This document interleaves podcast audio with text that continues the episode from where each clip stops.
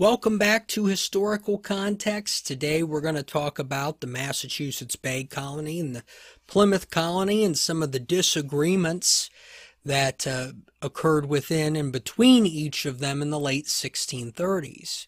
We're going to start in March of 1636, where Edward Winslow is elected governor again in the Plymouth Colony. Now, today's episode, when it comes to Plymouth, is covering Bradford's uh, 1636 entries and 1637 entries in of Plymouth Plantation. The first part of Bradford's 1636 entries are spent discussing trade in grave detail. Uh, far, far too detailed for this program, but if you want a precise accounting of the pounds of beaver and numbers of otter that have been traded, be sure to check out chapter 17 of Plymouth Plantation. Bradford uh, in Plymouth Plantation writes a year by year journal, which is what we've been using as the main storyline behind what happened in Plymouth in those early years. But in 1636 and 1637, it's basically a bunch of trade data. Thomas Prence gets elected to his second term as governor in 1638. That year, three colonists were put to death in Plymouth for the murder of a native. It's the first time I've come across capital punishment uh, enacted upon colonists for crimes against natives since I started doing this. A fourth individual was convicted of the capital crime but escaped. Had a 24 hour news cycle or the modern technology systems existed in this time, this story would have likely been all the rage. It was probably, and it probably was in that time anyways, uh, this 1638 murder. In June of 1638, an earthquake shook the colony, and Bradford noted that it was felt by ships at sea, by natives inland, and it broke plates in people's pantries. He said that the seasons following the earthquake were less hot, but whether that was related to the earthquake or not, he said, quote, I leave it to the naturalists to judge. The Massachusetts Bay Colony was set to move on from the Hutchinson faction after their departure in 1638, but before anything could settle, a notice came from the Council of England in London. They requested that the Massachusetts Bay Colony return their patent. And if you'll recall from earlier episodes when John Winthrop came over and the group came over, they brought the patent and as much physical goods as they could bring over. They wanted as much separation from England as they could get. Now they were asking to undo some of that. This was due to a contentious dispute and continuous dispute as well with Sir Ferdinand Gorges, who now claimed he was the governor of all of New England and that he was entitled to the patent. The colony through its general court, refused to send the patent back, likely due to the continuous disputes occurring between the Crown and the Puritans. So a political battle is beginning to heat up in England, and the Massachusetts Bay Colony wants nothing to do with that. Remember, they came over to escape persecution in England. They definitely don't want to surrender anything back to it. In December of 1638, Dorothy Talby of Salem was hanged for the murder of her three year old daughter. Winthrop mentioned that this woman had a history of attempting to kill her child, her husband, and herself. The Church of Salem had cast her out, but her behavior did not improve. She had previously been whipped, and when she was convicted of the murder, she was going to be pressed to death. The sentence was changed to hanging after she confessed. Uh, this is likely the first case of documented mental illness in the colony, if not all of colonial America. Over the winter of 1638 1639, Winthrop notes that the differences between Massachusetts Bay and Plymouth and Connecticut continue to grow. But he did not provide examples.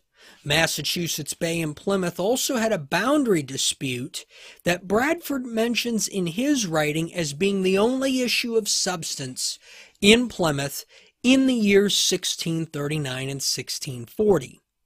Each colony chose two commissioners and empowered each of those commissioners to settle the boundary dispute. And I want to go back briefly and touch on Bradford's uh, what appears to be a very general or generic recollection of 1639. It's important to note that Winthrop is writing his story of New England in real time. Bradford is reflecting back. And when you reflect back in history, it tends to water down some areas because you're thinking about things that were significant several years ago, and you're not thinking of things that may have been significant at that time that would still be worth mentioning. So I find Winthrop's writings to be more significant to the history of New England than William Bradford's simply because of the time in which they were written. The first meeting in 1639 between these commissioners uh, over the boundary dispute did not provide any resolution, as the Plymouth colony asserted its patent was older than the Massachusetts Bay uh, patent, but the Massachusetts Bay patent was more defined. So they're arguing over the style of the patent at this first meeting, and clearly that's not going to get them anywhere. The next year, the exact same commissioners were appointed, and they were able to come to an agreement. What a difference a year makes.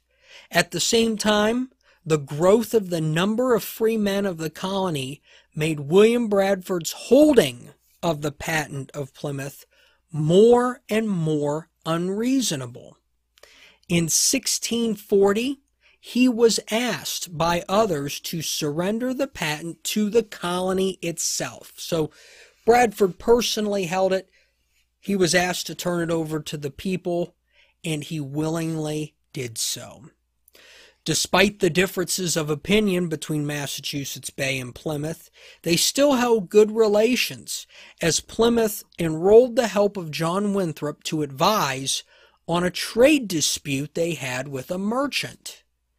The price of cattle in the year 1640 fell by 75%, creating financial ruin for some in the Plymouth colony. And this is also important to note because it appears to be signaling some type of overall financial crisis in 1640. William Bradford was elected the ninth governor of Plymouth in 1639, and he would serve in that capacity for another five years. At the same time it was negotiating with Plymouth, John Haynes and Thomas Hooker sailed into Boston to negotiate a renewed alliance between Connecticut and Massachusetts Bay.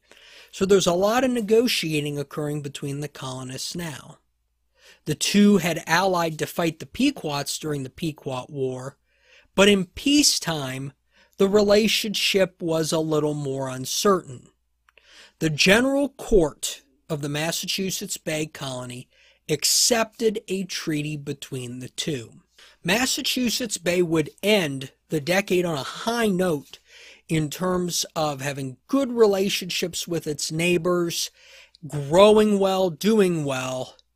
But a new decade is coming, and I kind of hinted that already with the price of cattle dropping 75%. A new decade coming to bring new domestic and international challenges to the colonies. And that new decade would bring the English Civil War. And the English Civil War would have an impact on the colonies, but that impact would depend on the colony itself. So now we have ended our growth and fracturing of New England unit, ending on a high note with everybody getting along. But now we're going to move the series to the English Civil War. And in this series, I'm going to talk more about the timeline of the English Civil War and how it related to each of the individual colonies and how they handled each situation. And I'm, I'm going to tell you right now, there was violence in the colonies directly related to the English Civil War. So it wasn't all just uncertainty and problems and arguing.